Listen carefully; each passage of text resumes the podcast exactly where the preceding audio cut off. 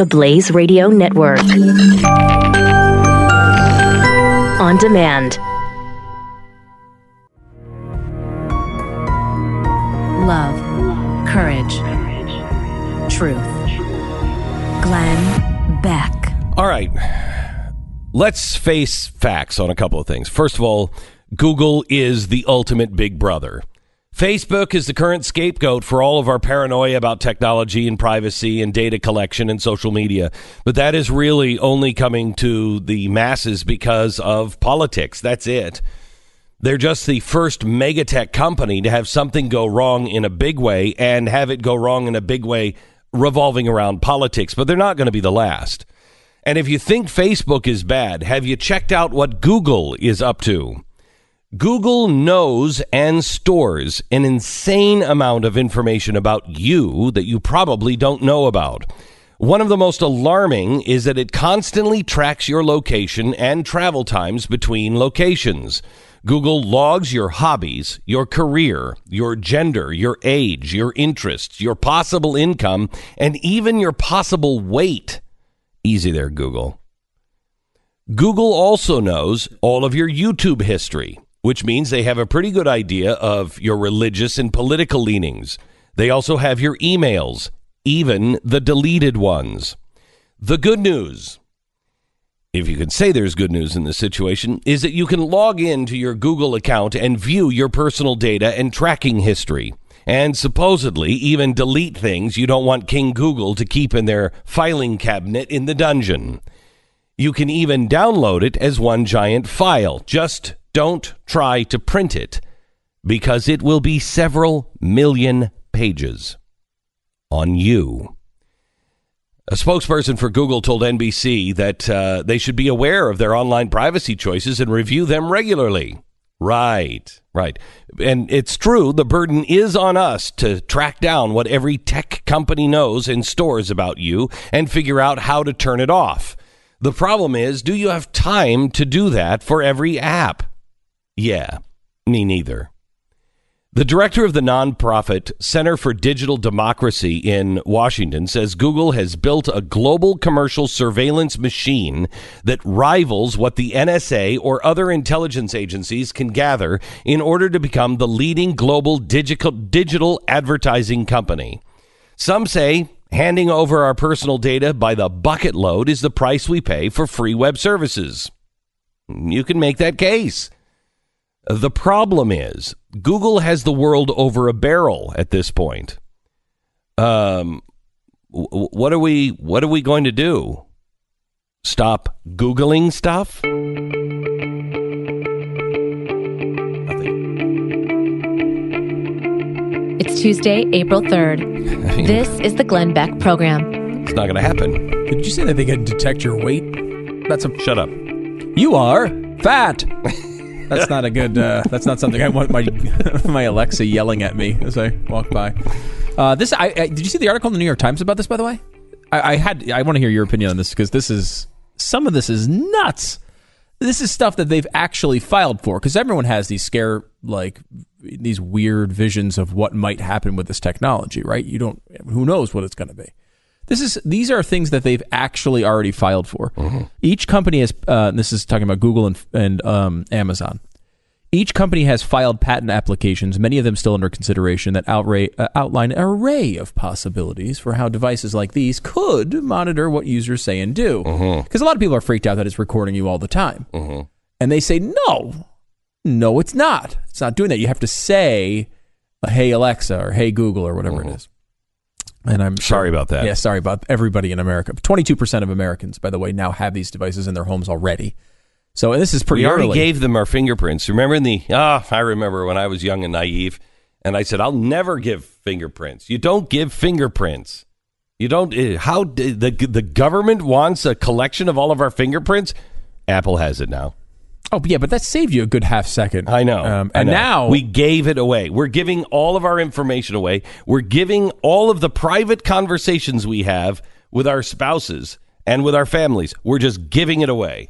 And by the way, I have the iPhone 10. I can't believe the ancient times that used to be putting my fingerprint on this thing. Now it's just my face, and it saves me you know, a good quarter of a second. Do you like it? I love it. Yes. I cannot believe I that ever is whatever you're about time. Whatever you're about to tell me, I will tell you how it's going to be packaged and how it's going to be used and how you're going to say, I can't live without it. This is why I bring it to you. Yes. Here we go. Amazon, in one set of patent applications, has a, quote, voice sniffer algorithm. It could be used on an array of devices like tablets, ebook readers, and it would analyze audio in real time when it hears words like love, bought, or dislike. Absolutely. A diagram included with the application illustrates how a phone call between two friends could result in one receiving an offer for the San Diego Zoo and the other seeing an ad for a Wine of the Month membership. Okay. So let me tell you, let me show you this. And this is why this. I've got to write this book because it's been in my mind for a long time, and I can explain it, and it will all make sense to you when you see it in its totality. It sounds crazy, but it won't be crazy in 10 years. Imagine you're having a conversation and you're just talking to a friend. They're over at your house and you're talking about dream vacations. Okay. Oh, I would love to go to Hawaii. Wouldn't that be great? Yeah. Blah, blah, blah, blah, blah. You're talking about all of this and you say in there, but I can't afford it. I can't do this. I can't do that. Blah, blah, blah. Google's listened to all of this. It's heard. It separates you from your friend. Now, tomorrow morning, when you get up, Google says to you, it's not going to throw an ad your way. It's going to say, hey, Stu, I heard you were talking to Glenn last night, and you said you'd love to go to Hawaii, but you couldn't afford it. I've been working tonight, and I found some really great prices. You can use Airbnb, which you and Lisa would really like. There'd be room for the kids. And if you take this flight, you can actually save a ton of money. I've already checked your banking account and I know what bills you have, but I can find a way to spread this payment out for you so it really doesn't cost you anything. You want to go? That's what's coming. Like it's actually someone with knowledge of your finances. Knowledge of your preferences that is going to be convincing in an argument about it. Correct. Okay, so let me go a step further. There is a hotel. It is the best hotel. It's voted one of the best hotels in the world. It is always one or two in the Western Hemisphere, and it's the Peninsula of Beverly Hills. I've stayed at the Peninsula of Beverly Hills, and it's worth every single penny that you pay for this experience. If you are going, for you want to do anniversary or something, and you want to go to a great hotel, there's no hotel I've ever stayed like this. What they do is they have a meeting, and this is all documented. It's in magazines that you should read. I mean, it's incredible what they do. They have a meeting in the morning.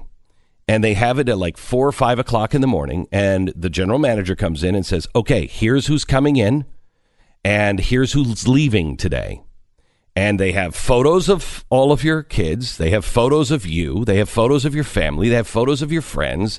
They have complete records of everything that you ordered and did. And if you've stayed there before and you've stayed there more than once, they'll see if there was any pattern. For instance, I would go and I would have a bowl of strawberries before I would go to bed. And I stayed there. This is years ago. I stayed there a couple of times and I ordered a bowl of strawberries before I went to bed as a dessert. Well, I left. I had meetings. I came back and lo and behold, without me ordering, there was a bowl of strawberries there. And I'm like, oh, my gosh, they remembered. When I went there one time with my family, they opened the door of the cab. And my son was the first to get out. And my son, he'd been there one night, like 2 years before. They opened up the door, and the doorman, the guy who's just opening up the cab, he looked at Rafe and said, Master Rafe, welcome back. I was like, holy cow. And they do this. They have to know because people come and they come with their mistresses. And so in part of that meeting is, okay, he was here last week, but he was here with his mistress. This week, he's back, but he's with his wife. So the last time you saw him was 4 months ago. Holy crap. All right? I mean, it's insane. But this is what they do, you know, without electronics. This is what you pay lots of money for if you're wealthy. People stay there because it's total service that you don't have to think. Google and Amazon are going to be able to do that for you for free in your own life. It will notice the patterns and it will just make those things happen for you. Now, how is that bad? People are going to like that. They are going to love this. To not care about the privacy stuff. Everything, you know, we forget that we look and say, oh my gosh, you know, a big flat screen TV. Well, when the first flat screen TV came out, it was $10,000. Now you can get them for $300. The same thing is happening with service. Services is what really sets the wealthy apart. You don't have a secretary. Well, you do now with Google Home. You don't have somebody that has, you know, that is a Alice from, you know, the Brady Bunch that is ordering all the groceries and doing all the shopping and everything. Yes, you do. It's Alexa. Yes, you do. So all of these things that were only had by the rich, they're now going down to everyone's level. If you can afford a Google Home, you now will be able to live the life of a very wealthy person.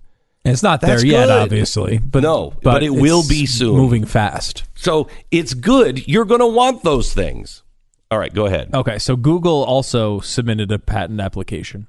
And they own Nest as well. So they have lots of different ways to look at you.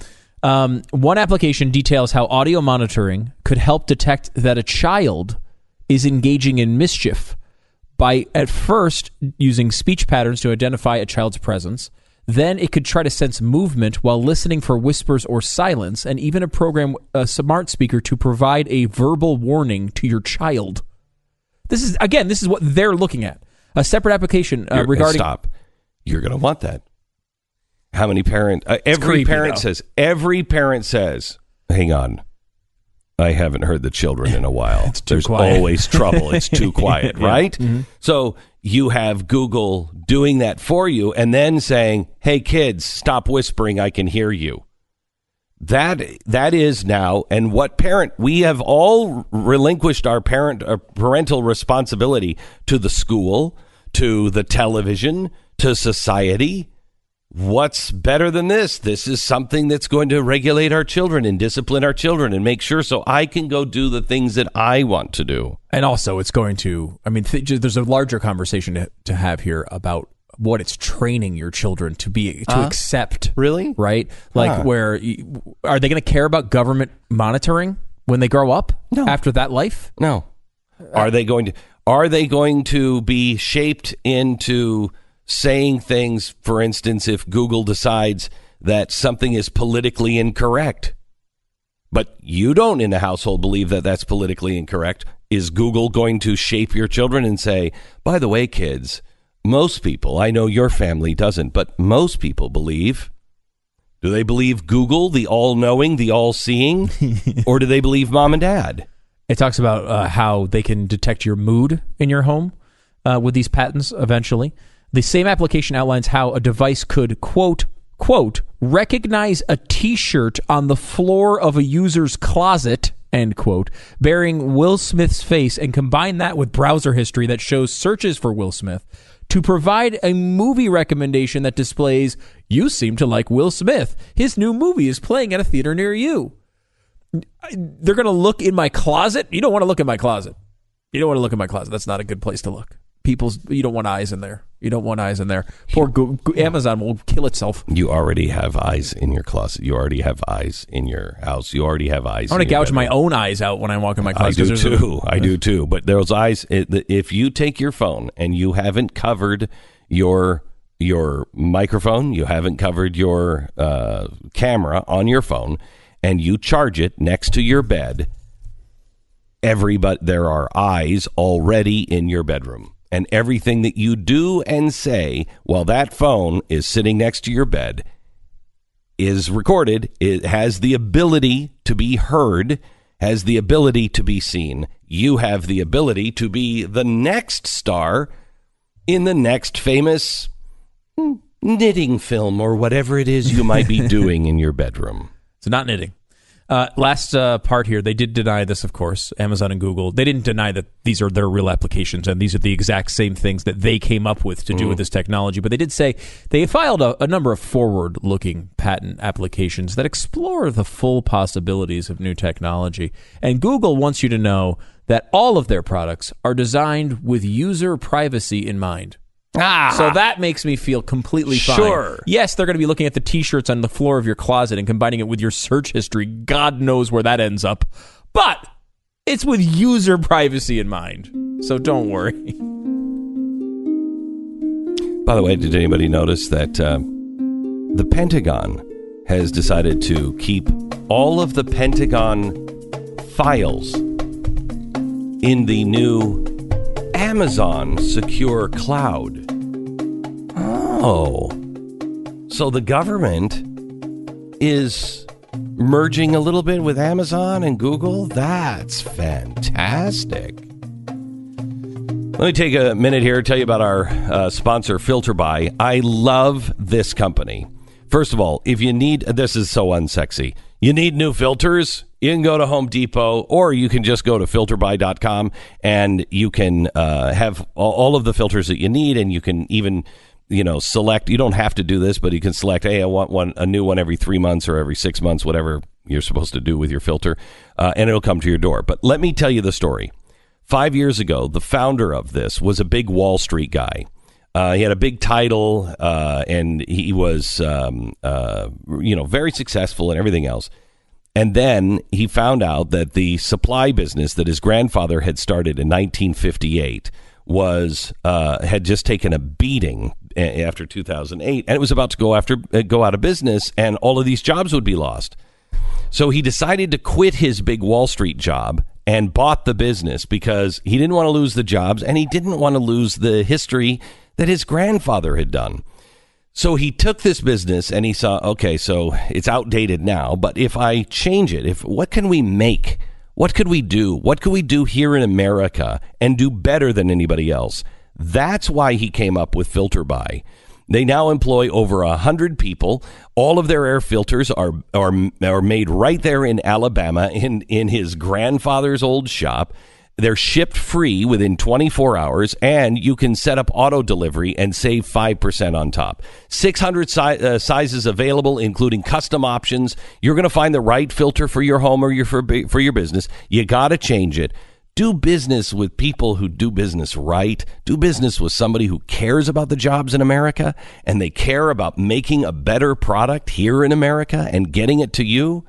They want to service you. Go to filterbuy.com. That's filterbuy.com. Glenn Beck, Mercury.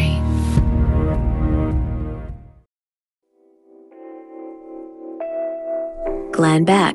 I glossed over this one, but a separate application regarding personalizing content for people while respecting their privacy noted that voices could be used to determine a speaker's mood using the, quote, volume of the user's voice, detected breathing rate, crying, and so forth.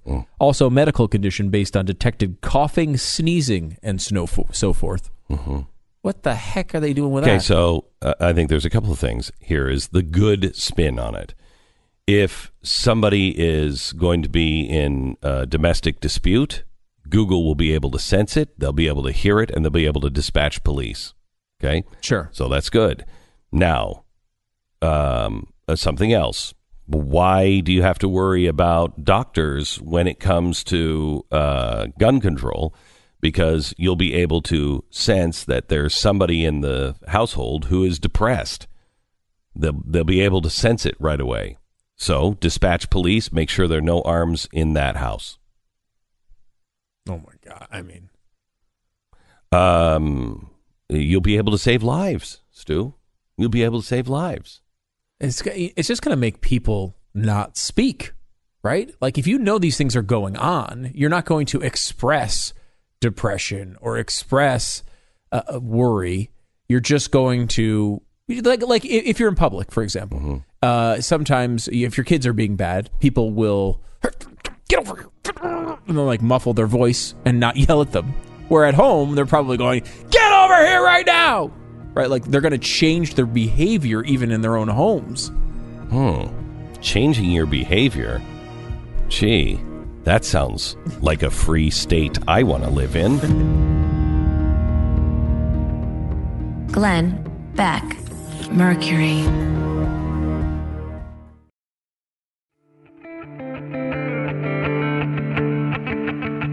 This is the Glenn Beck program. I love the tweets that we're getting on. It's not hard. It's super not hard to to protect yourself from Google and Facebook and Amazon. Oh, is it really? Yeah, this one came in. Here's an idea for protecting your privacy. Don't buy the damn smart speaker! Exclamation point! Exclamation point! Exclamation point! Get the phone case that shields your phone's RF signals. It's not that hard, guys. By the way, I just point out that it was said on Twitter. Yeah. It's possible you have. So your digital footprint is recorded now on Twitter, and if you've ever Googled anything, they have millions of pages about you. Yeah, and I think like the point here is not, I understand it's a good point, right? Like mm-hmm. you could obviously protect yourself from mm-hmm. the Amazon or Google speaker by not buying it, but the issue is, even if you do those things and you take all those steps, you're just playing at the fringes there. It's like people who talk about global warming. They're like, what I do is I compost. And what I try to do is I bicycle once a week to the gym to make sure that I save my... You're doing nothing for the environment. You're doing nothing. What you're doing is making yourself feel better, and you're of the very fringes mm-hmm. of your environmental impact. Mm-hmm. You can say to your friends that you've done something. Well, you could also say to yourself, some people do... I mean, my daughter composts. And she, she said, I know this isn't going to make a big difference, but it makes a big difference to me. Right. I want to do my part. And that's a totally acceptable thing. Totally yes. Fine. But the point is that it's the same thing with technology. Yeah, you cannot have a device in your home. Well, there's hundreds of others. Yes, you cannot. Your smart TV, it is watching and recording everything that you watch. And it is sending all of that data out. If you have a smart TV that also can you can also Skype, it has a lens, so it's looking at you and whatever you're doing in the living room. It can be commandeered. It can be taken. It could be listening to you. I'm not saying that every smart TV is doing this and every smartphone is doing this. You just have the... It's there. It's already there. And you don't even think about it. You are completely comfortable. How many conversations have you had that were sensitive between you and your wife or, you and your lover or whatever it is? Sensitive. And you had it with your phone in your hand. Or your pocket. Yeah. Or your pocket. Yeah. Over and over and over again. You think about really to get off of this now. And this is why this is a battle that's, I don't know that it's winnable at all. A, this improves your life quite a bit in every normal circumstance. It's not winnable. And B, to get off of it at this point, your Unabomber Shack style life is what you're looking at. I will tell you this, and Stu is...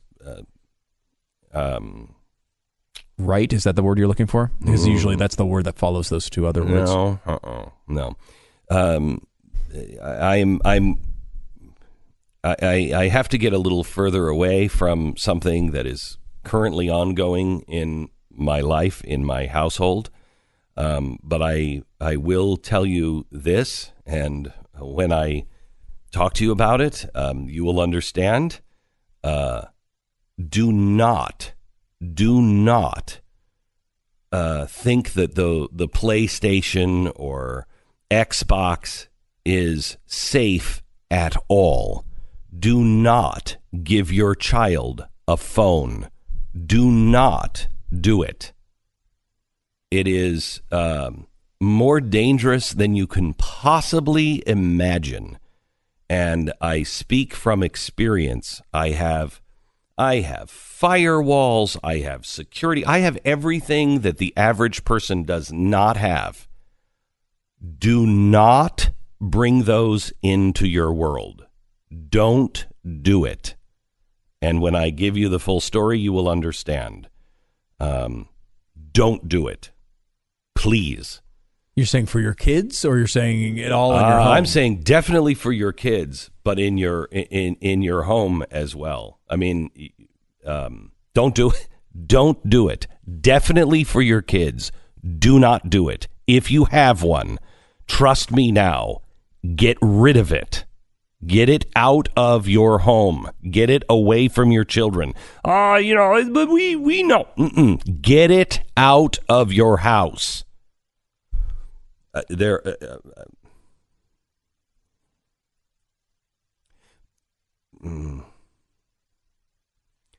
can't tell you anything right now. Get it out of your house. Get it out of your house. Strongest terms. Get it out of your house. You have no idea. Until it's too late, or almost too late. We're talking about this more tonight on the Blaze TV. You can stream it from your smartphone, any mobile device. Make sure you tune in tonight. It's tough. Like, even you, as someone who is legitimately has a real situation, and it's something you've been hinting at for a while. Is it your worst nightmare still? Oh, sure, yeah, sure, absolutely. So, do you know anybody who is more secure than me? No, and that's what's scary. And this goes back to what we're talking about. You can't do it. You can't live a normal human American life and defeat these things right now. And I don't think it's ever going to. We're never going back to that place. You want to go to Comoros off the coast of Madagascar? Maybe you can do it.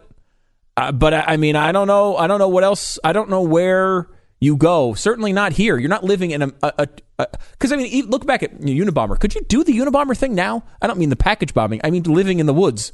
I'm sure there's people who are attempting it, but every time you need to go get food, every time you need to go get basic supplies, unless you're whittling your toilet paper from the bark around you, you're going to be on camera somewhere. You're going to be purchasing something. You're going to be monitored in several different locations if you ever go near civilization. And yes, there are ways. I guess you're going to the leaves for toilet paper, though, to do it. And I'm going to go with it.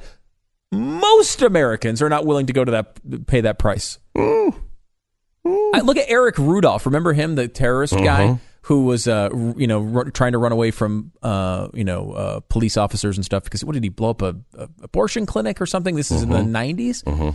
And he was trying to do the mountain man thing to get away, and he did it for a few months, and then was eventually caught trying to come down. I think get food out of a dumpster, if I remember the story correctly. Yeah, how long would he last today trying to do that? Oh, I don't think there's. I mean, there's cameras in the parks, right? Like there, it's not just. Where do you even go? I mean, if you are an expert. Like survivalist, maybe if you're Marcus Luttrell and you've been trained by Navy SEALs, and you can go through these periods in the woods for a long time, but there's no off the grid anymore. But there's not even when I talked to Ray Kurzweil, and he said you'll be able to do anything and think anything and yada yada yada, and I said no, Ray. If you have Google and Amazon and they are the source, why would they ever let someone develop something that could hurt them and their business? Why? It absolutely stifles entrepreneurs, because before you even have expressed the idea yourself, you have done Google search, you have done research, it's monitoring your pattern, and AI or AGI is going to be able to figure out what you're doing, and it's going to be monitoring you and thinking along the line, because it's going to help you, but it's going to be thinking along the lines the same way. Boop. Oh my gosh, he's coming up with a better Google. Shut you down. Oh my gosh, he's going to, he's on the revolutionary path. Well, it's funny. You're gone. Yeah. This actually has happened already with, I think it was Facebook, who bought an app that that monitored app usage. Mm-hmm. So they purchased this company, and they had all this public data that showed how you did, how you use these apps. And instead of, they stopped. If you think of it, their product was, hey, look at here's public data about how people use apps. And then what they said is, it's no longer public data; it's now our data. And as soon as they saw flare-ups with certain apps, hey, this one's increased by 1,000% in the last 2 weeks, they would go and try to purchase it, realizing it was an up-and-coming thing, so they'd get it before it really hit, and they were able to go in and purchase it. At least this was their plan, and I think they did actually execute it a couple of times, and they still own the company. And that's essentially what you're talking about, except a very basic version of it. Let me go here. Did you see the news that came out that scientists now have come up with a device, and it's great for people who can't talk? So in other words, let's go back in time, and then let's go forward in time. Let's go back and grab Terry Schiavo, and let's take her 5 years in the future. 5 years in the future. And put this new device that they have just developed onto Terry Schiavo's head. Everybody says she was in there. She was in there. Everybody was supporting her. She's in there. She knows. She just can't communicate. Okay? Well, this device reads your mind and then turns it into text in real time. So if you're thinking, it is writing down what you're thinking. That's fantastic. Right? People like Stephen Hawking, he doesn't have to use his eye to type. He just thinks. It's like dictating. It's fantastic for people who cannot speak for some reason or another. Fantastic. But wait, it can read your mind? How much do you think of that you don't want other people knowing? You don't want anyone knowing when you're negotiating, when you're bluffing, when you're saying, boy, that dress does make you look fat. How many things do you think that you do not want to speak out loud? How many things have you thought of, like, it would be easy to grab this. Man, I could grab this. And you don't do it, but that is in your head all of a sudden. Yeah. Jesus said, if you're looking at somebody and you're committing adultery by looking at her and thinking that, okay? So control your thoughts, because your thoughts, you commit to them. It is the sin to even think, well, that's what this is. Wait a minute, isn't that almost Minority Report? Yeah, it's thought crime. I mean, the Peter Thiel book that came out, we did an interview with the author a couple of weeks ago, and he in there, when he's talking about how he's going to go after Gawker, they said, has a throwaway line that basically says, we thought of, I guess a lot of the stuff we came up with was illegal, so we decided not to do it. And that was a big press story for a few days, because he considered, now he didn't really consider it, was he, somebody said to him, look, we could do this. And no, it's illegal, we can't do it. Like, that's the throwaway, right? He admitted it. Imagine if they caught that in your subconscious, how you would be immediately prosecuted for it. I mean, it's. But think of how many people it will save. This is where we're headed, and this is why I've been saying for the last few years, we have to have these moral conversations. We have to have ethical conversations that are so much bigger than Stormy frickin' Daniels. And we better know what's right, what's wrong, what we believe is an intrusion, because all of this stuff is coming, and it's coming wrapped up in pretty bows, and everybody's going to want it. And when everybody has it, it's then too late if it is misused.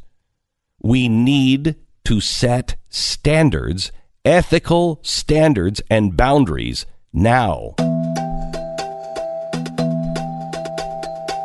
Really starts with having a conversation that I'm not hearing anywhere. Every business needs great people and a better way to find them. Something better than just posting your job online and then praying for the right person to see it. Well, ZipRecruiter knew that there had to be a smarter way, so they built a platform that finds the right candidates for you. It's smarter. It learns what you're looking for. It identifies the people with the right experience. It looks for the people that fit your culture and your job. And then it invites them to apply to your job. Isn't this great? Yes. These innovations have revolutionized how people are finding their next hire. 80% of employers who post a job at ZipRecruiter get a quality candidate through the site in the first day. Now, ZipRecruiter doesn't stop there. It spotlights the strongest applications that you receive, so you never miss a great match. The right candidate is there, and ZipRecruiter will find them. Find out today how ZipRecruiter has been used by businesses of all sizes and industries to find the most qualified job candidates with immediate results.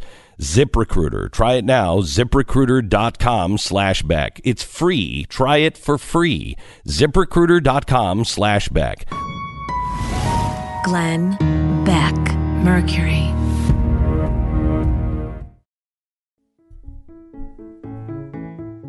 Glenn Beck. So here's the latest on Laura Ingraham. She's not only an abuser, but now she is also a victim. Villain and victim here, Glenn. Mm-hmm. Laura Ingraham, yes. What she did to David Hogg was despicable in every way. Well, they used the word wine is the most reprehensible thing that has ever been done in media. It's almost like she was making Zyklon B not in her basement. Bad. Well, no, that was Bear that pulled the spots. That's right. Okay, go ahead. That's right. Now, this is really confusing the left because they want to say she's the worst person on earth because she's a Trump supporter and she's right wing and she does these things. And she attacked David Hogg, so they've got her on the ropes. However, they also notice that she's a victim of sexism. Why? Mm-hmm. Well, as the Huffington Post lays out in incredible detail, Sean Hannity and Tucker Carlson can say things like that and not get in trouble. And Laura Ingraham is. So she's not only a vicious attacker of this poor student, but also a wilting flower of sexism. Wait. No, that means that David Hogg is also a poor child and a vicious attacker of women? Yeah, of women. Oh, my gosh. This is getting too... He's a sexist and a helpless child, but he's also a vicious sexist at the same time. The left confuses me. I don't know how to... you can't keep up. Glenn Beck, Mercury.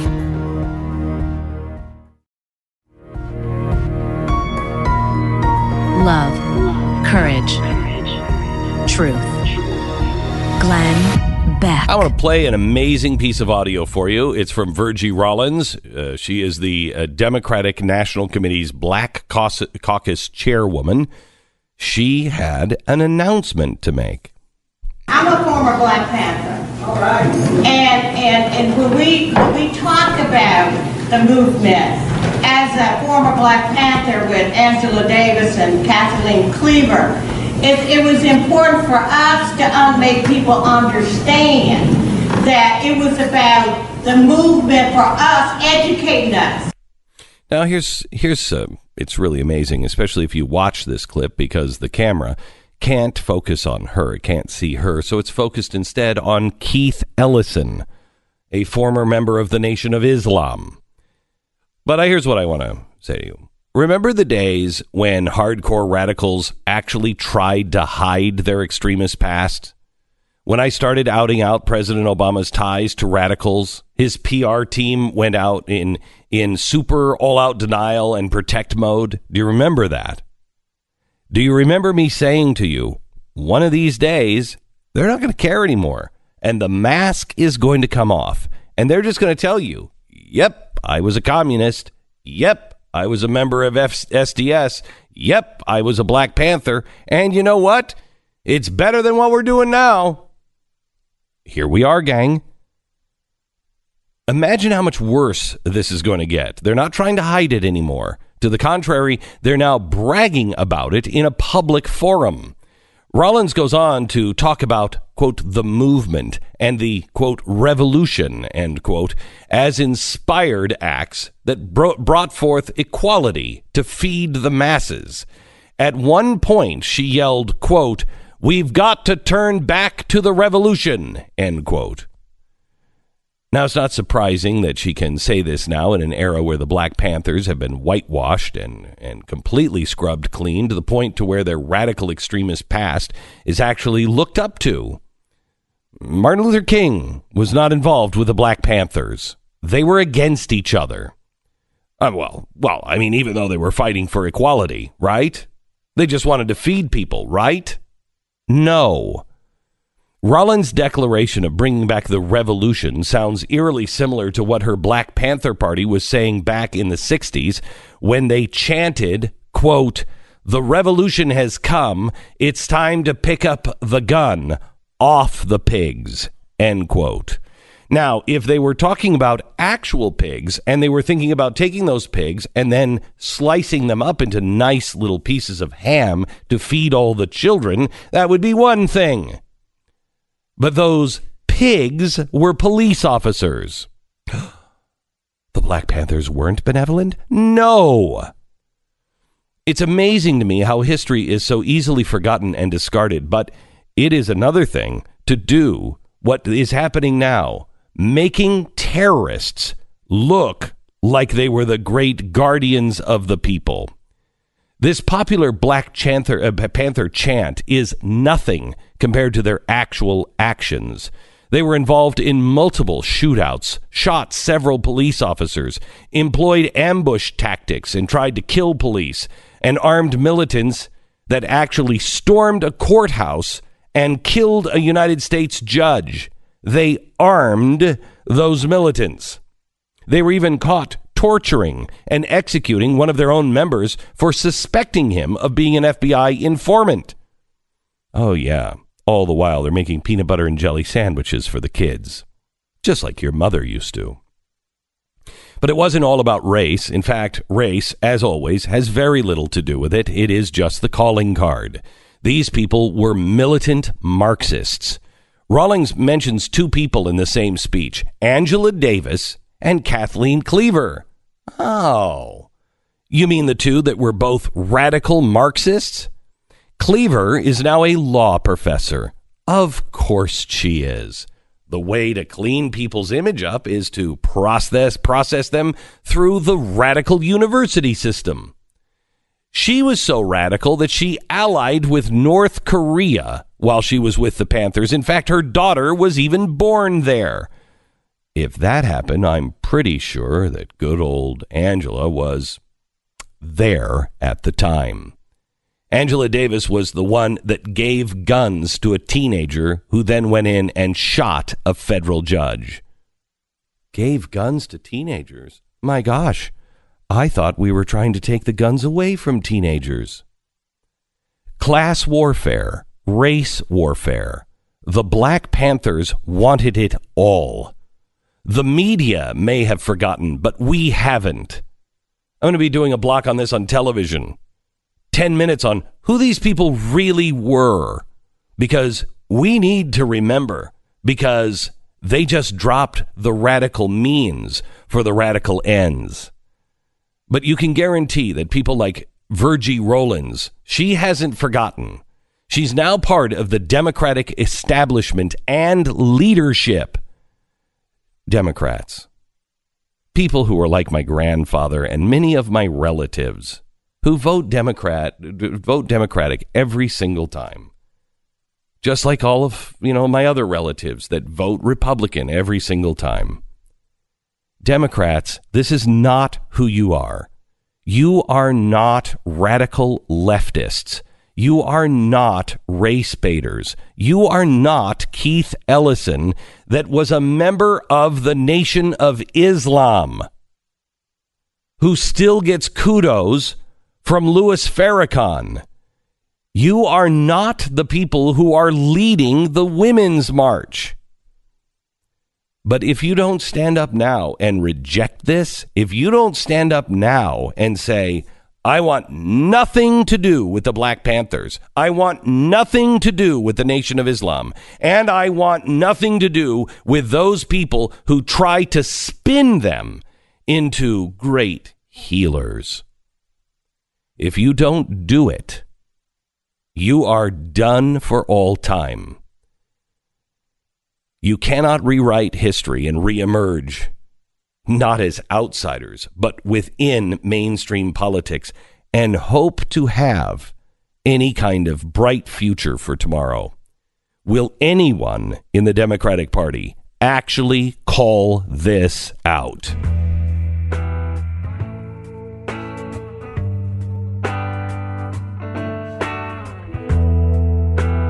It's Tuesday, April 3rd. This is the Glenn Beck Program. You know, I'm convinced that... You know, the... you remember the book, Stu? What was it? The Fourth Turning. And remember we went through that, and it was my generation that was supposed to tell the old farts, the hippie generation, shut up and sit down. It's your time has passed. I'm the part of the forgotten generation. I was the latchkey generation. And we just kind of had to shoulder everything between our crazy, out of control brothers and sisters that were older, or moms and dads, and now the younger generation. We don't get, my generation doesn't get its day in the sunlight. We're the transition. We're the ones that have to stand here and look at the mess that the last generation just left us. And we have to stand here and shoulder that and hold that until the next generation gets on their feet enough to be able to say, we've got it, and we've got a better plan. Here we go. And this is, again, not your theory. No. This is a theory from a book. Yeah, so the theory from The Fourth Turning. And it's a great book, and I believe it to be right. Oh, so it is your theory. Well if it's... No, you, I mean, it's one I embrace. It's one you embrace. So you think that... Because, I mean, you think the people older than you are, you know... I mean, that's going to be... The hippies. The radicals, the hippies, the Nancy Pelosi's, the Hillary Clintons. Right. Of course, that's only a slice of that generation. Yeah, I mean, that's not everybody, and it's not everybody in my generation who feels the way I do. So it's just that as a group, they went off the deep end. There's a reason why in 2008, the housing market and the stock market collapsed. And that is because in the 1990s, the last of the World War II generation, the ones that were always afraid of, hey, don't do that. You don't understand what a real collapse is like. The ones who lived through it and were scarred by it for life, they were very, very balanced. And they were like, look, let's not go crazy here. Those people died, generally speaking, and they were nowhere in Wall Street by the end of the 90s. And that's when all this crazy spending, all the crazy derivatives, everything else happened. Okay. And that generation was the hippie generation that was doing it. It's like, hey, free love and we can have everything. And all right. That generation has spent us into oblivion, and they're taking us off the rails because, quite honestly, when they were in college, they didn't believe in the Constitution in the first place, even though the Beatles said, you want to change the Constitution, you might as well change your head. But don't worry about that. So they were caught up in this radical Marxist stuff, and they're still going there. So this generation, my generation, is the one that has to hold up the younger generation. It's the one that has to expose the younger generation to the truth and expose them, the younger generation, to the people in my generation and say, look, they're not bad. They're good. We need to support them. We need to teach them. We need to encourage them. They're the ones that are going to take us to the right place and develop new ways and new ideas. That's our job. That's our job. And how many of us are doing it? I'm convinced more and more that it's not our job to save the nation. It is our job to teach and raise the next generation, because they will do it. They will save it. Because we're entering a world where we're not even going to understand it.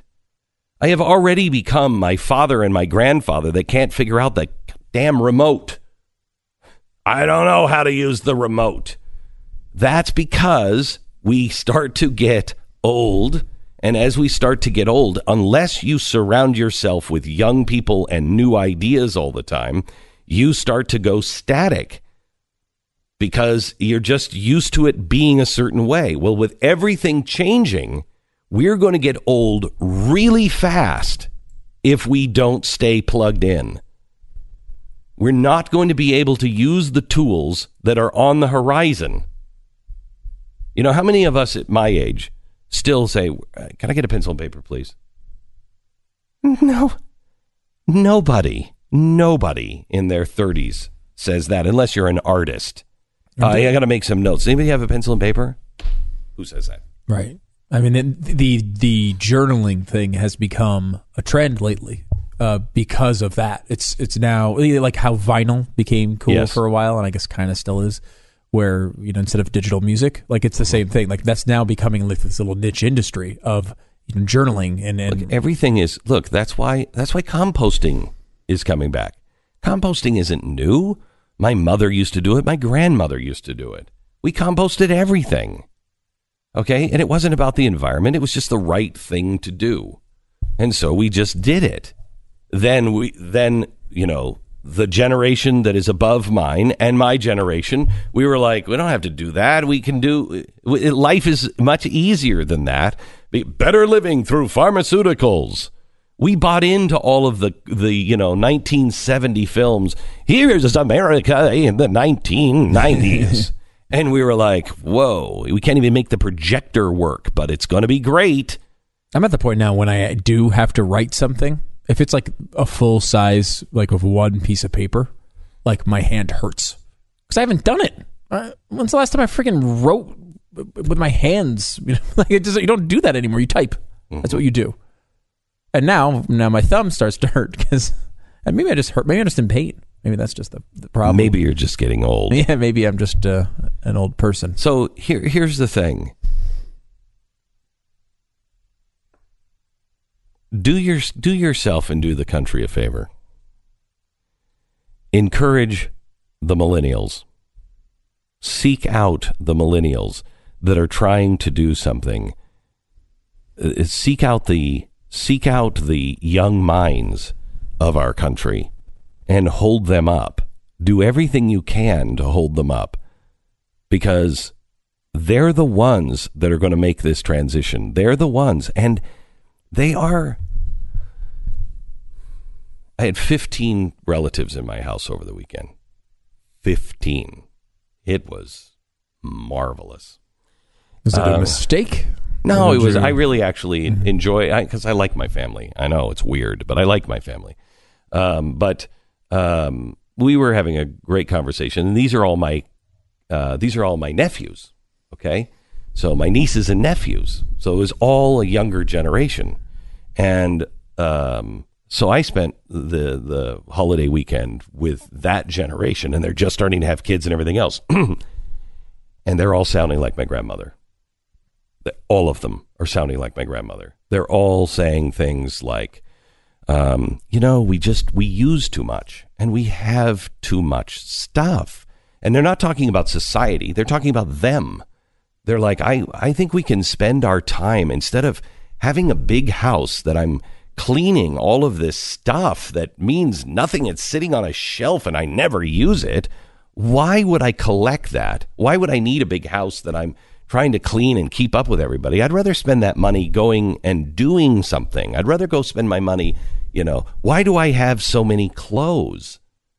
I go through my closet and I've got so much stuff and I don't wear it. What am I doing? Well, that sounded like my grandparents. That's a good thing. That's returning back to original principles. And personally, I think that's a really, really good sign. Let's embrace this generation and help them.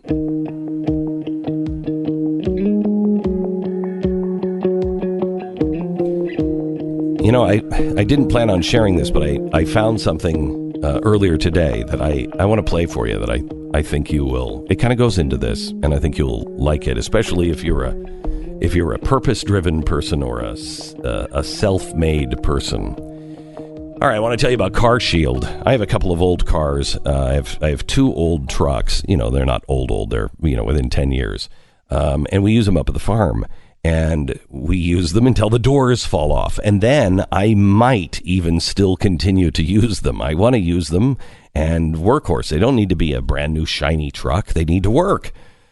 So if you've ever taken your car in for an oil change and then the mechanic finds something wrong, you're like, oh, crap. This just happened with one of my trucks. Brought it in. Something needed to be fixed. And it was like $3,000. That's an oh, crap moment. But not for me, because I have CarShield.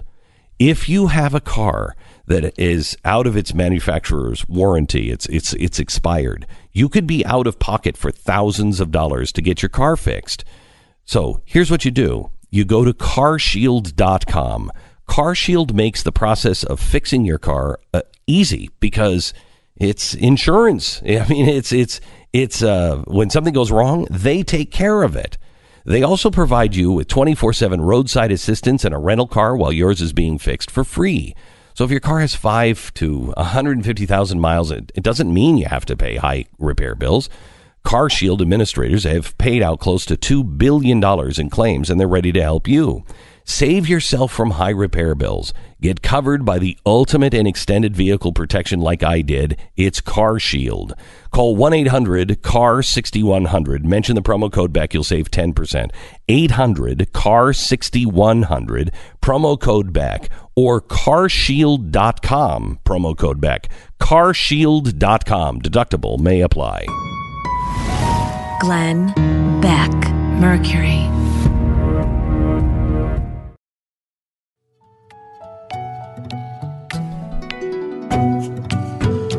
Glenn Beck. I found this old audio today from David Bowie, and I wanted to share it with you. If you're an entrepreneur or a self-made person, I think you'll find it inspiring as well. Listen. Never play to the gallery, I think. But you never learn that until much later on, I think. But never work for other people at what you do. Always remember that the reason that you initially started working was that there was something inside yourself that you felt that if you could manifest it in some way, you would understand more about yourself and how you coexist with the rest of society. And I think it's terribly dangerous for an artist to fulfill other people's expectations. I think they generally produce their worst work when they do that. And the other thing I would say is that if you feel safe in the area that you're working in, you're not working in the right area. Always go a little further into the water than you feel you're capable of being in. Go a little bit out of your depth. And when you don't feel that your feet are quite touching the bottom, you're just about in the right place to do something exciting.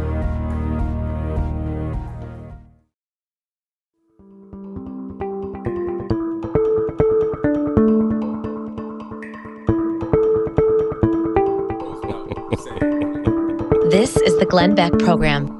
Welcome to the program. I'm glad you're here. I want to play this from David Bowie again and then talk a little bit about it. I found it this morning. A friend of mine sent it to me, and it was about never playing to the gallery. Don't ever play to the gallery. Don't play to the crowd. Listen to what he said. Never play to the gallery, I think. But you never learn that until much later on, I think. But never work for other people at what you do. Always remember that the reason that you initially started working was that there was something inside yourself that you felt that if you could manifest it in some way, you would understand more about yourself and how you coexist with the rest of society. And I think it's terribly dangerous for an artist to fulfill other people's expectations. I think they generally produce their worst work when they do that. And the other thing I would say is that if you feel safe in the area that you're working in, you're not working in the right area. Always go a little further into the water than you feel you're capable of being in. Go a little bit out of your depth. And when you don't feel that your feet are quite touching the bottom, you're just about in the right place to do something exciting. And that's the story of the Dancing in the Dark video. A a tragic chapter in global history. He did. He talked about that. I watched a couple of videos from him today. He talked about that. I thought, he said, I thought, hey, this is commercial. This is where it's at. He said, boy, was that wrong. Well, this, in a way, really, it's an example of what you don't do. He's describing don't do the Dancing in the Dark video. Yeah, he is. He said, you don't learn that until too late. Yeah. And it's true. You have to go through that, I think, to actually figure it out. Yeah, you do. You do. I find interesting is, what was the 1960s? What was that all about? That was about the greatest generation coming home after complete decimation. I mean, just, I don't think we can really even begin to understand what the rest of the Western world was like after World War II. We came back and we started making big, huge cars with tail fins and everything else because we had the factories, we had the resources, we had the money, we had the gold, we had everything. Europe didn't. You remember, those three-wheeled little cars that, England made? Okay, they made those three-wheeled cars for two reasons. One, the government was out of control, but two, they couldn't afford big cars. They couldn't afford anything of any size because they were broke. They were destitute after the war. And so they didn't really start digging themselves out of that until the 60s, 70s, and 80s. They didn't have the good times that we had in the 50s and the 60s and the, up until the 70s. They didn't have those. And so what was the 1960s? What was that about? That was about the rejection of what they saw their parents build. And their parents just wanted to come home and build this idyllic little space that didn't have any horrors in it. It didn't have what the Soviet Union had. It didn't have what Europe had just gone through, what Germany had gone through, what Spain was going through. It was perfect. It was good. It was wholesome. And so the kids knew, well, wait a minute. Hang on. My mom is not like that. There were problems in my house. But everybody's pretending because they're trying to create this image. And that's not what it is. And so the kids rejected it. And that gave us the hippie generation. And that's what we've been doing. The hippie generation begat the excess. So we have this crunch of the hippies and the people like Donald Trump. That's the same generation. One generation went, no, man, smoke dope, free love, and rock on Marx. The other went, you are an idiot, and went into amass wealth and build something. Okay?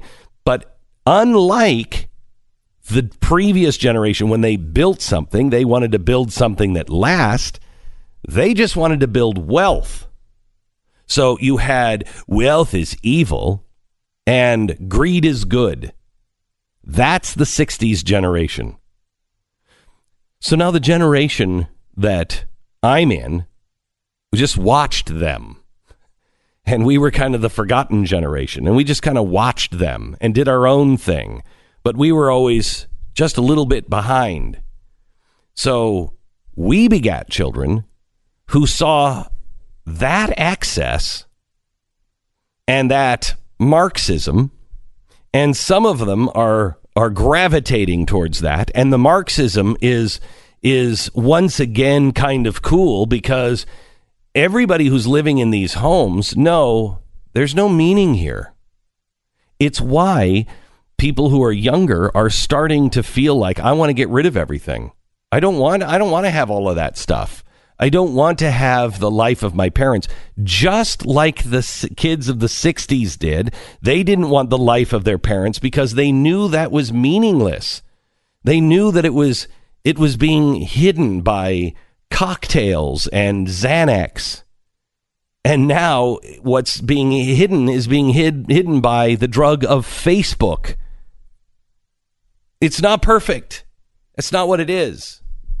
And so people are once again hungry for something real. You have no desire, because Tanya and I have talked about this for probably a year. just sell everything.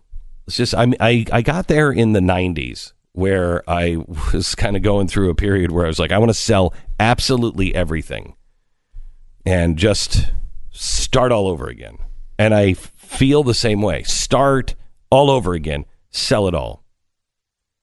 My kids are the ones who are like, yes, Dad, do it. Because we have a garage full of boxes that we haven't opened for like 4 moves ago. Get rid of it all. You have no desire to do that?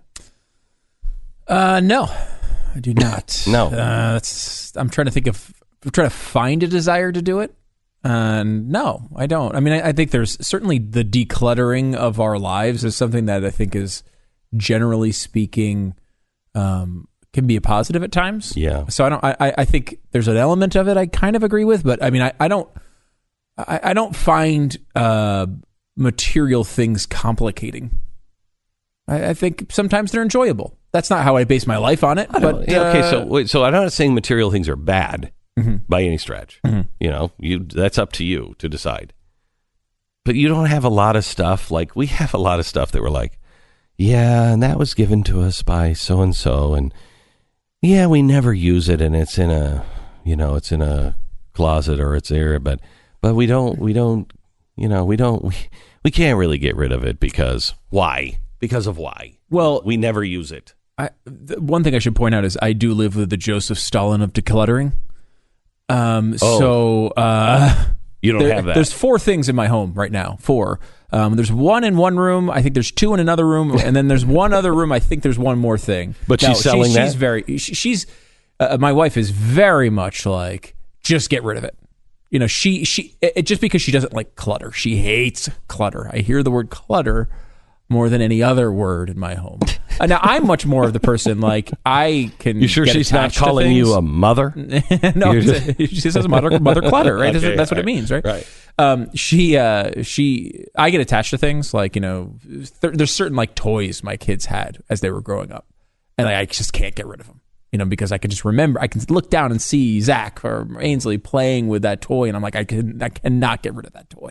I get like that. I can get attached to things. She's just like, I don't care. Burn it. You know, like she just doesn't care. So our house is, I wouldn't say, it's certainly not clear of, you know, she likes her stuff too. So, I mean, it's not clear of material things by any reason, by any means, but it is, it's a pretty simplified place, I would say. See, everything in my house, I'm the opposite. Everything in my house, I've decided I am a hoarder. I'm a hoarder. I'm just not a poor hoarder. Right. Rich hoarders are called collectors. Yeah. Yes. Eccentric collectors. Yes. No, hey, I'm not. I got this old piece of paper from 3,000 years ago. Wow, that's great. Yeah. You know, I don't know. I mean, I am a hoarder. I've discovered that I can call myself eccentric. I can call myself a collector. I'm a hoarder. Yeah, because everything in my house, everything has a story. Absolutely everything. It's not like I go out and just buy stuff. I go look for things that, and they may not even be valuable, but they have a story behind it. Yeah. And so everything in my life has a story. I believe there's a certain, it doesn't quite apply to you, no offense, but there's a certain amount of wealth that one acquires in which that's what you do with it, is you just buy stories. You're purchasing a story. I've always to been tell. This way. You're like this way when you had. I knew you when you had like $9, or actually negative much more than $9, and you were still doing this. I think wealth just makes you good at the things that you are. For example, you're now a good hoarder. You're really good at it. You have lots of really fancy things that you hoard. Congratulations. Yeah, but it's not really. It's still a lot of crap. I mean, I was. Oh, yeah. I was. That's what hoarding is. Some people were here last night, and they were here for the Mercury Museum, and we were looking through a bunch of stuff that what are we going to put out, and what would be interesting to them, and yada yada yada. And so, you know, we get this just amazing stuff, and then, you know, we get down to that's the typewriter that, you know. Actually, they used to, you know, type the peace treaty in the Pacific, you know, for World War II. What the hell am I doing with a typewriter like that? Who wants that? What? Why do I even have that? Right. How did I even acquire that? I don't even know. How did that happen? I remember buying it, and I remember thinking, that's great. What the hell was wrong with me? I have, you ready for this one? We have a rat.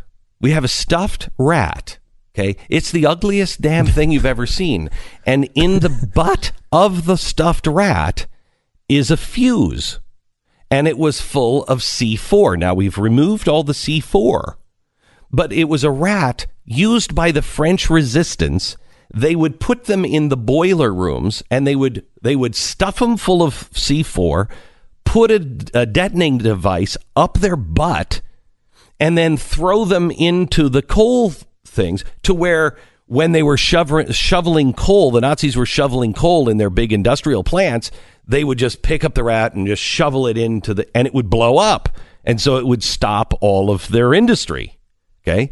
Now, the guy who came up with that is the guy who Q is based on in James Bond movies. Oh, okay. Okay. Yeah. He's the guy who came up with the explosive butt rat. Mm-hmm. Okay. Did he call it that? Did he call it the explosive butt rat? He probably called it something different. Okay. Okay. Okay. What are we going to do with a rat? What are we going to do with a rat? And you know what I said? You know what I said last night? What did you say? Do we have anything from Q, too? Because it would be cool if we had something from, James Bond movies, too, so we could tie the rat along with the whatever. What the hell is wrong with me? I mean, that is an amazing story. You just don't need a rat on your shelf to tell it. I know, right? Like, but its story is so much better when you have the rat. It is better with the rat. So I stand in my living room and I'm like, we should get rid of the rat. We should get rid of the rat. That's an easy choice for almost everybody, except for me. All right. Another major data breach. This time it's Orbitz, the popular travel booking platform. They announced a breach. It compromised 880,000 customers. So no big deal.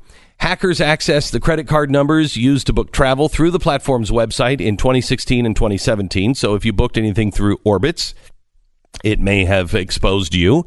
The hackers have stolen names, dates of birth, gender, phone numbers, addresses, and your credit card numbers. Congratulations. So there are so many threats today. It takes one weak link to break that chain, and then you're exposed. The good thing is new LifeLock Identity Theft Protection is adding the power of Norton Security to help protect you against the threats to your identity and your devices that you can't easily see or fix on your own. If you have a problem, they have agents who are going to work to fix it. Now, nobody can stop all cyber threats, prevent all identity theft, or monitor all transactions at all businesses. But the new LifeLock with Norton Security is able to uncover threats that you might otherwise miss. So go to LifeLock.com or call 1-800-LifeLock and use the promo code BECK. Promo code BECK, save an additional 10% off your first year. That's promo code BECK for an additional 10% off at lifelock.com. Glenn Beck, Mercury.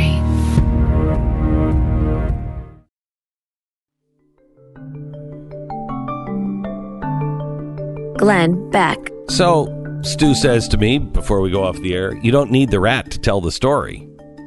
We go off the air and he said, do you have that rat here? I got to see the rat. I got to see the rat. I got to see it now. Okay. Where's the rat? All right. So that's not your you are playing. Mm-hmm. I'm a hoarder. Hello, my name is Glenn, and I'm a hoarder. Mm-hmm. I got it. Yeah. You're not helping me.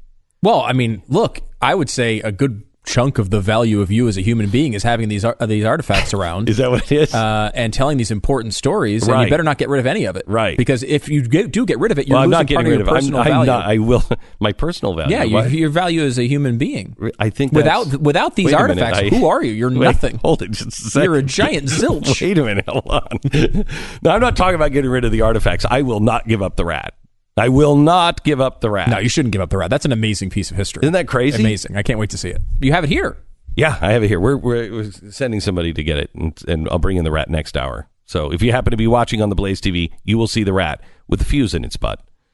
It's crazy. It's crazy. I can't believe that's a real thing. I can't remember the name of it. It's like Bert or something. Almost got one of the dummies that we threw out of the airplane right before D-Day, because we wanted to we wanted them to think we were going elsewhere. And so we dressed all these dummies up, these parachutists, okay? Mm-hmm. And we threw these dummies out of the plane to make it look like we were parachuting where we weren't. They're really, really rare. We almost had one. Again, what are you going to do with the dummy, Mr. Beck? I don't know, but I gotta somebody's got to get this dummy. Where's the dummy? Why don't you have it? You're a failure. I got the rat. Glenn Beck, Mercury.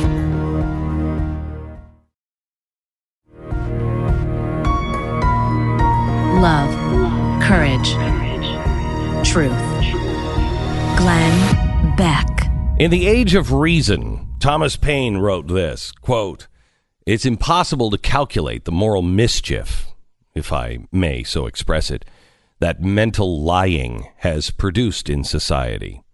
When a man is so far corrupted and prostituted the chastity of his mind as to subscribe his professional belief to things that he doesn't believe, he has prepared himself for the commission of every other crime," end quote. I have no idea what that means. I just thought I'd read it because it sounds smart. In completely unrelated news, CNN, like many other news networks, has profited immeasurably from the accusatory news segments about President Trump's supposed infidelities. Reporters and commentators at CNN have turned into media watchdogs at the slightest hint of lurid behavior by President Trump, whether it's true or not. By the way, I was just watching CNN just a minute ago, and they had Richard Quest on, who wasn't he arrested for making it with a prostitute or something? He had some scandal. I know. He said this. I know, Stu. You said specifically not to say that. I'm asking the question. I can't remember what the scandal was, but it was a bad one. It was a scandal, I think. It was a sex scandal. It was a bad one. And nobody at CNN has a problem that he's back. Why don't you look it up so you can get that scandal right? CNN enjoyed the bump in the ratings from a recent interview with Playboy playmate Karen McDougal, who claims to have had an affair with President Trump. If you turn CNN right now, odds are you're going to see Stormy Daniels, the porn actress who alleges she has an affair with Donald Trump in 2006. When a 2005 recording of Trump's locker room talk emerged, CNN, like most media outlets, went in all activist mode. Yet the network's recent advertisement for their original show, American Dynasties, The Kennedys, is glorifying President John F. Kennedy.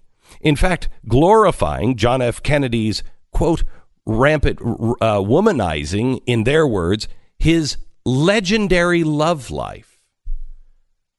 No, he was having an affair. His legendary love life? Did one of these love affairs? Was it connected to the mob? I don't know. That's infamous. That's not legendary. Ben Shapiro wrote in an article yesterday, was JFK's love life really legendary? In actuality, JFK was an awful person in the bedroom who certainly would have been labeled a sexual predator in this Me Too moment. DePaul University professor Jeffrey McCall penned an op-ed for The Hill about the cognitive dissonance at play. CNN's warped obsession with reporting about supposed adultery demonstrates a larger problem at the once proud, groundbreaking channel.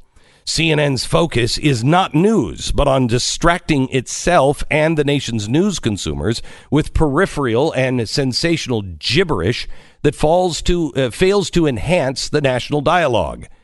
In the run-up and the aftermath to the recently passed government spending bill, CNN mentioned McDougal and Daniels more than 3 times as often as the spending bill. The spending bill, of course, isn't photogenic, but it impacts citizens way more than a Playboy model. The network's coverage of President Trump is so prolific that they've neglected much of the news that actually matters. They undersold it. In other words, they've neglected truth in order to prove their own narrative. This is worse than cognitive dissonance. This is full-fledged hypocrisy. And as playwright Tennessee Williams famously wrote, the only thing worse than a liar is a liar that's also a hypocrite. I don't know what that means either, but it sounded good. It's from Tennessee Williams, and I like Tennessee, so... It's Tuesday, April 3rd. This is the Glenn Beck Program. Hello, Stu. Hi, Glenn. It's great to talk to you today, as usual. It's always a pleasure. Is it? No, it is not. So what is the real story? Yeah, he was in the park a little late. Right? The Central Park is closed from 1 a.m. to 6 a.m. Mm-hmm. And Richard Quest was arrested around 3:40 a.m. Mm-hmm. in the park, which is obviously... What was he doing in the park, guy? Against the rules. No, you didn't be in the park at 3 o'clock. You cannot. It's actually closed between 1 and 6. So that is why... What was he doing in the park? He was initially stopped for loitering, as I said. You know, that's initially, not the right way. Initially, not the... initially stopped for loitering. Well, they did search him. Mm-hmm. And what did they find? A small Ziploc bag, for one, which is, there's nothing wrong with that, right? I mean, Ziploc isn't a... As far as I know, Ziploc bags... What was in crime, the Ziploc bag? What was there? What was in there? What was in it? Yes. In the bag? In the bag. I mean, you're assuming there was something in the bag. Right, I am. And that's not... You sometimes... Ziploc bags, they actually come from the factory empty. It usually wouldn't have made the news story if it was empty. It may have been some methamphetamine. Okay. May have been a little bit of that. Right. It could have been crackers, but it also may have been methamphetamine. Okay. Beside that, was he doing anything with anybody? There was a rope. People use ropes for lots of things. Right. You know, for example, climbing a tree. Would be one use of a rope. Maybe tying up a bundle of twigs. Or what are some of the other things that might have... You may have it tied to your genitals. That might be another reason you have a rope in Central Park at 3:40. That was not the one that I was thinking. That was the one he was thinking, though, right, I guess, is the point of this. All right. In fact, I've never even thought that. But he tied up his genitals in the park, at Central Park. In the park. But look, you're going to go for a run. Maybe you don't want to have to stop to go to the bathroom. Right. You know what I mean? So maybe this is a way to limit. Was he doing anything else, or was anyone with him? He was not with anyone, and this is why I said don't go on the air with this, because I don't remember all the details of the scandal. Yeah. I have to look them up. Now you've made me look them up. Yes. He apparently, there may have also been a sex toy involved, but I mean, people use toys for lots of reasons. You know, you never know what kids have toys. Why can't adults have toys? Right. That's exactly. Thank thinking. You. Yes. Yeah. It was an adult toy. Was that toy? Yes. Anywhere? Yes. Whatever you're about to say, the answer is yes. And I don't think we need to say it, because people probably have put this together. So anyway, that's the guy that is currently reporting on CNN, and nobody seems to have a problem with that one. Well, you know what? In all honesty, and I think you'd agree with this, people have issues in their lives. He had an issue, a really apparently serious issue. He had 6 months of counseling and everything else. He came back. Serious. There's nothing inherently, it's great. I hope he's put his life back together, and it seems like he has. Right, and the same network that yells at sports hosts when they say the word boobs on the air, and they spend a month acting as if it's the most tragic, incomprehensible circumstance they can ever even imagine. Mm-hmm. That same one is going to have Richard Quest on the air, and is also going to have a sex special with Christiane Amanpour. Mm-hmm. The worst combination of two things possible. Mm-hmm. Mm-hmm. Mm-hmm. A sex special with Christiane Amanpour. Makes you want to put a rope. It does. Right here. Make sure that it never... Yeah, right. No, I got it. I don't think it's something you need to say. But there's anything you should take from the segment. Right. Central Park is closed from 1 to 6. Don't go in the park at 3:40 a.m. Got it. It's not the right time. Got it. Actually, I would like I'd like to take one other thing from this. That is... Really? There's another lesson here other than park closing times? Yes. Wow. But it's not the one that you think. Oh, okay. It's not the one that you think. Mm. Redemption is real. No. Forgiveness is real. You just have to ask for it. Right. But redemption is real. And you know, I don't think we need to make a federal case out of absolutely everything that goes wrong in somebody's life, especially if they're trying to make amends for it. But I mean, some would say maybe bringing up his incident from 2008 isn't the exact way we should... Well, yes. Okay, it's not something on him. It's on the network acting all high and mighty. I mean, look, these guys, they are not prudes. They're not playing the organ in Sunday church, okay? Well, look at the Me Too stuff and how many people in the media have been hit by that. I mean, people who were on your TV day after day after day after day telling you what was right and what was wrong, many of them had been hit by this stuff, you know? It's not always true. It's not always the way it's supposed to, the way it's told, and there is redemption there. But I mean, it's another thing to go crazy when someone comes on the air and says boobs or whatever it is, and act as if you're above it. It's a little insulting, especially if you've been in the park at 1 o'clock in the morning. 3:40. It's actually 1. You'd be okay because that's borderline. It closes at 1. Don't say again. After I don't 1. Think the time of the 3:40 a.m. is not the time to go for a job. For example, now if you're a nighttime, maybe you work the night shift, and that might be maybe you just run the streets. Just stay out of the park at that particular. The lodged is probably. I don't. Anyway, speaking of that, want to see the rat? Oh my gosh. Okay. All right. So if you were listening last hour. We were talking about, you got to just, I'm a hoarder. Okay. So now this is the rat from 1942 from Lyon, France. And it had hair at one point, but all of its hair fell out. This is a stuffed rat. It's a real rat, though? It's a real rat.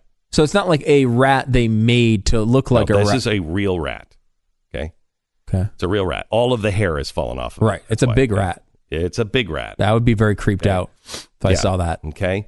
So it's a rat, and they stuffed it. If you look in the butt area, you see that this it is has an interesting tie-in to the previous conversation. It is, isn't it? It's purely coincidental. But anyway, that's a trigger, and it's stuffed in his butt. And what they did is they would take these and take C4 and stuff it inside of the rat, and then they would put the trigger in there, and then they would throw them in the coal bins. So when the guys were shoveling the coal into the big burners that were running these factories, the C4 would explode. And it took them a while. What was causing these things to explode? And they finally figured out, I found a dead rat that had explosive in it. Now, this was, they came up with this rat. The guy who came up with it is the inspiration for the James Bond guy that plays Q, the guy who's coming up with all of the weird devices. Okay. Now, when the Germans, it didn't blow up as much. It didn't do as much damage to the factories as much as it just stressed and pushed the limits of the soldiers, because they all went out looking for dead rats, and so they had to take a lot of soldiers off of the line looking for the underground, trying to fight the Allies, and had them look and start doing searches for dead rats. Well, Q, as he wasn't known then, Q decides, okay, so they got the rats. What we need to do is we need to take coal. And we need to take like little briquettes. We need to cut them open, fill those with C4, and then throw those in.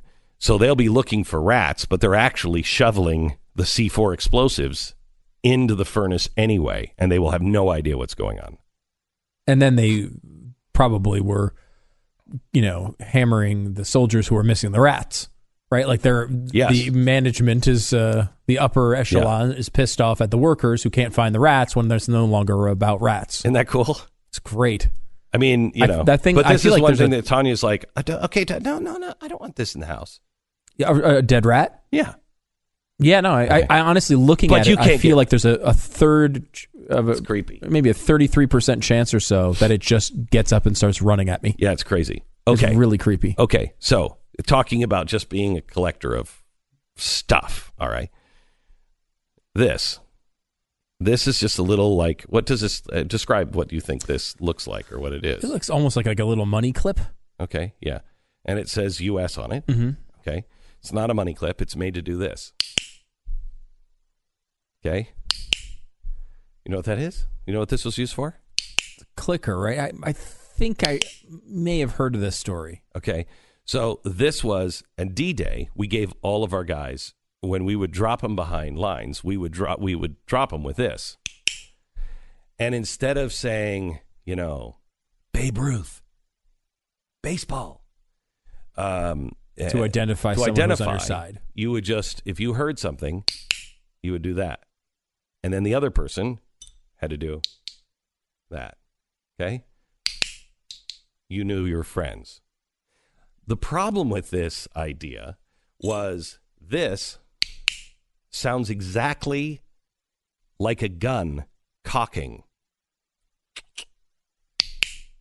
So you would do this, and the Germans would cock their weapon, and you'd go, oh, good, guys, boom, and they'd shoot us. Wow. So this didn't last very, I mean, look, I mean, it's marked U.S. and everything. We made, it didn't work very well. It looks surprisingly new for something that survived World War II. It's like in really good probably shape. Used once. Yeah. Probably used once, unfortunately. So the rat was a better idea. I think anytime you can put explosives in rats, it's a good idea. Just generally, I'm speaking in generalities here, but I mean, I think typically. It's about Angelina Jolie, isn't it?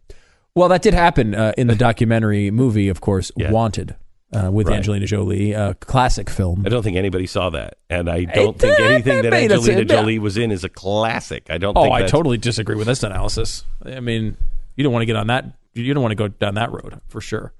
But I mean, I will say, I will tell you this: Tomb Raider, you know, comes out, and I said, Rafe, have you seen the new? Have you seen the old Tomb Raider? And he said, no.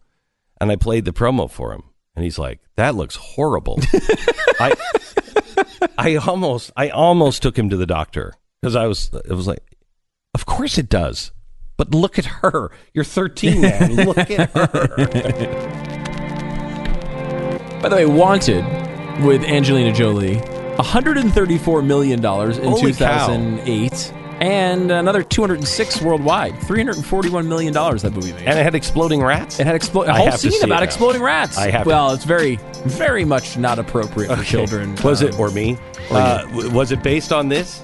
On these? Yes, supposedly it was. It's not exactly the exact same thing, but yeah, they used... if I remember the story right, they had wanted to flood the enemy fortress, and so they released like thousands of rats to come in, and they all started exploding. But yeah, Morgan Freeman was in it.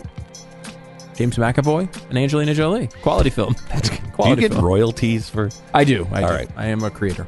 All right. We need to build a culture of preparedness. That doesn't come from me. That comes from FEMA. Brock Long said that America needed a culture of preparedness if we were going to survive what comes next.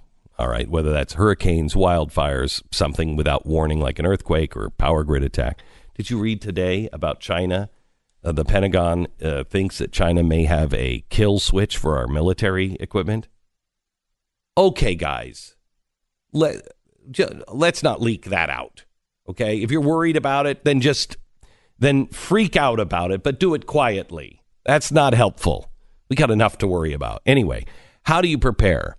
The best time to prepare is before an emergency strikes. My Patriot Supply has a really unique survival food kit to get you started.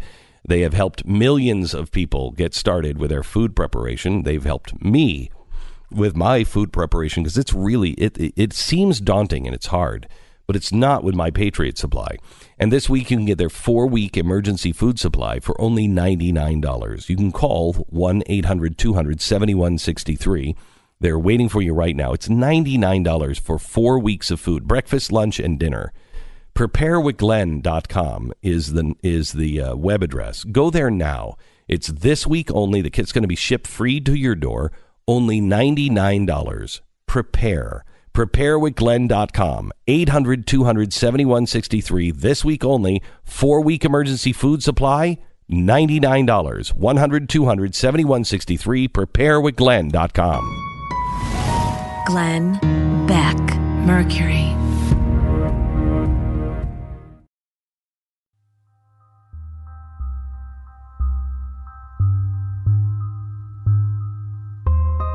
Glenn Beck. I don't know if this happened at your Easter dinner table, but at mine, we spoke about the Christians in the Middle East, and we talked about how shallow our faith is here. At least, I can't speak for you, but you know how many of us would really actually face prison or or execution, beheading for our faith. How many of us would do that? How many of us would put our family at risk for that? We might practice in the home, but never be outspoken. I want to tell you about a group of Christians. There were 95 Christians. They were in Iran, and they were part of the underground church, which meant for sure imprisonment, but most likely public execution. They escaped Iran, but they need your help. And I want to tell you the story about these remarkable people and what they face. Something is going on, and we don't know what it is, but something is going on, and we really need your help. Mike Pence is on this, as is the Nazarene Fund. We'll talk about it next. Glenn Beck, Mercury.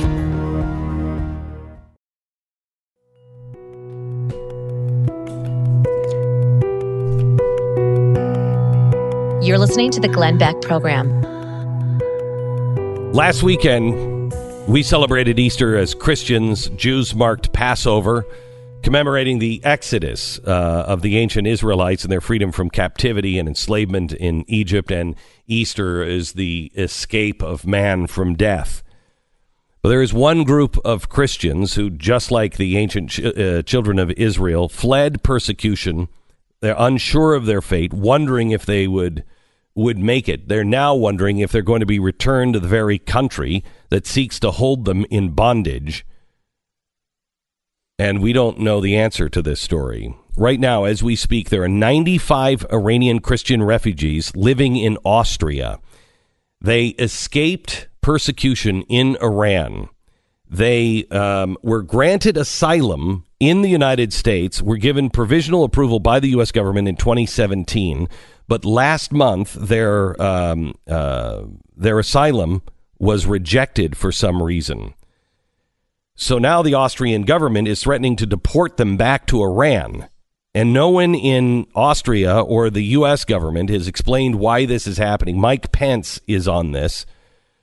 These Christians were members of the underground churches while they were in Iran. So these are the people that were practicing their faith in secret, and they were bringing people together in secret, just like the early Christians did in the Roman persecutions. You couldn't announce your faith because you would be persecuted and prosecuted. But it's worse for these guys now because they escaped. They're known to be people that were running the underground church. And if they're returned, they face certain imprisonment, persecution, and possibly death. It's going on right now, and this is very, very serious for these 95 Christians. Again, it's reported that Mike Pence and various members of Congress are working to rectify this and bring them to the U.S., but nobody can confirm who's responsible for this, why the change in position. But it is going to end up in 95 dead Christians if we don't change it. The Nazarene Fund is trying to help. We have countries that we are contacting, trying to open the door for them. These guys are not alone. There are others that are still trying to get out and trying to find homes. Australia has been exceptional with these Christians, but there is a whole bunch of these people who will be dead if they return. And so we are reaching out to our multiple sources in different countries, churches, politicians in multiple countries, pastors, priests, NGOs, everybody. We are burning up the phone lines, and we've been doing it all weekend. And I need a couple of things from you. Please pray for these 95 Christians that something opens up for them so they don't go back to Iran, where they face certain death. 2, if you're not involved in the Nazarene Fund, I ask that you help us with the Nazarene Fund because there's a lot of people that are left. We also have some news. We've closed down an organ harvesting facility. We'll give you more on this. It is worse than we thought it was, bigger than we thought it was. But we believe that we can break the neck on this. but we need your help. Even if it's $5, please pledge to help these Christians and Christians like them in the Middle East. Get them to safety. The NazareneFund.org. It's the NazareneFund.org. We'll keep you informed as this story develops, but please say a prayer for them. Welcome to the program, Mr. Pat Gray. How are you, sir? I'm good. That's the first organ harvesting talk I've heard since the Christmas party. Really? Yeah, kind of exciting. Yeah. Good. Thank you. Well, I try to, spice things up a little bit. It's Easter. We did it at Christmas. It's time and for now Easter. Sure. Yeah. That's good. So every high holy holiday. Well, I don't know if you know this, but that's why all of the Easter bunnies that are made of chocolate are hollow, because their organs had been harvested. I didn't know that at all. That explains a lot. Yeah. Explains a lot. Yeah. So is anybody else really irritated with this boycott of Laura Ingraham show? Yes. I'm just really, over nothing. Nothing. Over absolutely nothing. Nothing. The word wine is the only thing even approaching anything. Mm-hmm. She didn't mock him. She didn't attack him. Did you notice that he said yesterday that he is also, he's not being used by anybody. He doesn't have anybody behind him. This is all him. Yeah. This is all him. Yeah. Oh, dude. Nonsense. Man. Come on. Are you really that stupid? Are you have no help? Sure. You have no help with that. Nobody's. Well, MoveOn.org. Is openly helping him. Correct. And I think he knows that, but also he probably is aware that it looks better for him if it's a grassroots movement. Sure, if it comes off as just the typical left-wing movement, which we all know it is, right? It's not going to have his effectiveness. I was happy to see the Fox statement yesterday, though. We cannot and will not allow voices to be censored by agenda-driven intimidation efforts. Look forward to having Laura Ingraham back hosting her program next Monday when she returns from spring vacation. They never did that for us. Never did that. Never did that for us. What did they do? They leaked information saying we weren't going on vacation. Right. They tried to allegedly tried to make it look like they actually had suspended us when we had email correspondence with them. Right, Stu, but that's because we wouldn't be under their thumb, and they were coming up to a negotiation. Yeah, so stunningly, they wanted to get into a more advantageous position. How'd that work out? It did not work out. It didn't work out real well. Which propagates this kind of stuff. Yeah. Later in the article, it says, Fox News executives will not comment beyond the statement. But privately, they believe Ingram's offense does not approach the issues that brought down hosts Bill O'Reilly or Glenn Beck, who both lost their shows after advertisers pulled out. Beck was fired after advertisers fled his show in response to a number of wildly extreme statements he made. Mm-hmm, I remember that. Including, here's the one they mentioned, because it is the most wildly extreme thing. Right. Yeah. Including, can you guess, former President Obama was a racist. Mm-hmm. Now I remember. You can't call presidents racist. Saying, I remember saying, if I could be wrong, but it would clarify my memory here. I believe I said, I don't think that he's a racist. I think he just has a deep-seated hatred for the white culture. And during the discussion, you said, I don't know what he is. I think he might, but you were just kind of musing aloud. Yeah, and you said it several different ways. And I was questioning what was happening because he was making statements in his own book like, that's the way white people will do ya. Well, what does that mean exactly? What does that make you? Imagine Donald Trump saying, well, that's just the way black people will do ya. They might notice that in the media. Beyond what he was saying in his book, he had just recently made this statement. The point I was making was not that my grandmother harbors any racial animosity. She doesn't. Mm-hmm, right. But she is a typical white person. If she sees somebody on the street who she doesn't know, there's a reaction that's been bred into her. Okay, our experience. Okay, so all right, stop. So anyone who anybody who generalized an entire race like that of people as being typical anything with something bred into them would have been excoriated as a racist. Mm-hmm. But if it was anyone other than Barack Obama, they would have been a racist who was drummed out of their position. And yet, it is now 9 years later, 9 years after the comment on Fox, and they're still bringing it up. Well, still bringing it up. But you know what? Can I tell you the context here, which is that it is in all circumstances wrong to call the president of the United States a racist. The media would never do that. They would never accuse a sitting president of such a thing. Even if you're wondering and musing about it, and you're just trying to figure it out. They certainly you can't even do, let's say, approach it. Thousands of hours of television designated and based solely on proving the point that the president is a racist. They definitely wouldn't do that. Well, we know that they definitely won't even ask the question, because they said even the question. Oh, he's just asking the question. Well, yeah, the question even made you the racist. Yes, right. So that we know that they wouldn't even ask the question, let alone make the statement, if it wasn't for the last year and a half where they have been doing that to Donald Trump. And they've been doing it because they feel they're right. See, this is the secret of our republic. You might think you're right, but you might be wrong. The other side might think they're right, but they may be wrong. You both have the right to question, especially your government. It is the First Amendment right. It is not our right. It is our duty to question. But what we're living in now is a world where, depending on who's in office, the other side can't question. I mean, it's true. Look at Sinclair, right? CNN says apples and bananas will tell you the truth. Truth is important. And that's perfectly okay. In fact, praised. Sinclair, who they see as someone associated with Trump. And or a right-wing view of the world, says the same thing, has their anchors say the same thing that the CNN commercial says, and it's evil.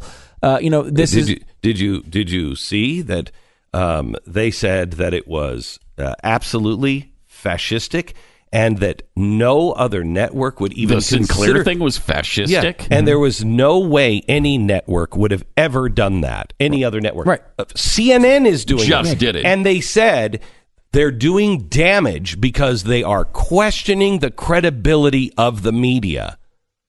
What the hell is the fake news stuff about? Yeah, what's apples and bananas? Right. What is that about? Exactly. But as you point out, they like the point made by CNN because that is in their worldview. They don't like it when made by Sinclair. You know, same thing. Hey, we've got a bunch of anchors over a bunch of networks reading this promo about fake news. Well, they see that as something associated with Trump. They don't like it. Yes. So that's bad. The CNN NBC, thing was anti-Trump. When NBC does Green Week and they have a bunch of anchors and actors acting out in the Office did an episode about recycled paper. When that was going on. Well, everyone at NBC Universal, including the theme park, was required an edict from above. That wasn't bad because they agree with that point. They like that point. That's why the First Amendment, that's why you must defend free speech when you despise it, because they have a right to do that. They have a right to say that, just like Sinclair has a right to do that. And you have a right to disagree. Now, shut up, both of you. Shut up with the I've got to boycott and get them off the air. No, both sides have a right to say this. Yeah. You have a right to not listen. At least it used to be that way in America. But as we've seen the last few years, just not America anymore. No, it's just not. It's almost like they've gutted our Constitution and harvested its organs. Wow. Was that, Is there another high holy day coming up? That one was for Passover. Oh. I covered it for Easter. I was covering it for Passover there, too. All right. Refinancing your mortgage. I don't want another 30-year mortgage. I don't want to refinance. That's all right. American Financing can help. When refinancing to eliminate mortgage insurance, lower your rate, or consolidate your high interest debt, you don't have to worry about resettling your loan and resetting it for 30 years. American Financing, they offer 9, 13, 18-year loans. I mean, pretty much anything that you need. It's a custom loan. You choose the term based on your budget, and they're going to find the most competitive interest rate. It's a mortgage your way. What a surprise. If Burger King can do it, surely they can do it, right? Yes, they can at American Financing. Plus, with a fixed rate, as the interest rate goes higher, your loan, your monthly payment stays exactly the same. It takes one call to the salary-based mortgage consultants. They work for you, not the banks. They'll guide you through the options, and they will customize the right program to achieve your financial goals. They even may get you closed in as fast as 10 days. Call American Financing at 800-906-2440, 800-906-2440, or online at AmericanFinancing.net, AmericanFinancing.net. American Financing Corporation, NMLS 182334, www.nmlsconsumeraccess.org. Glenn Beck. Mercury.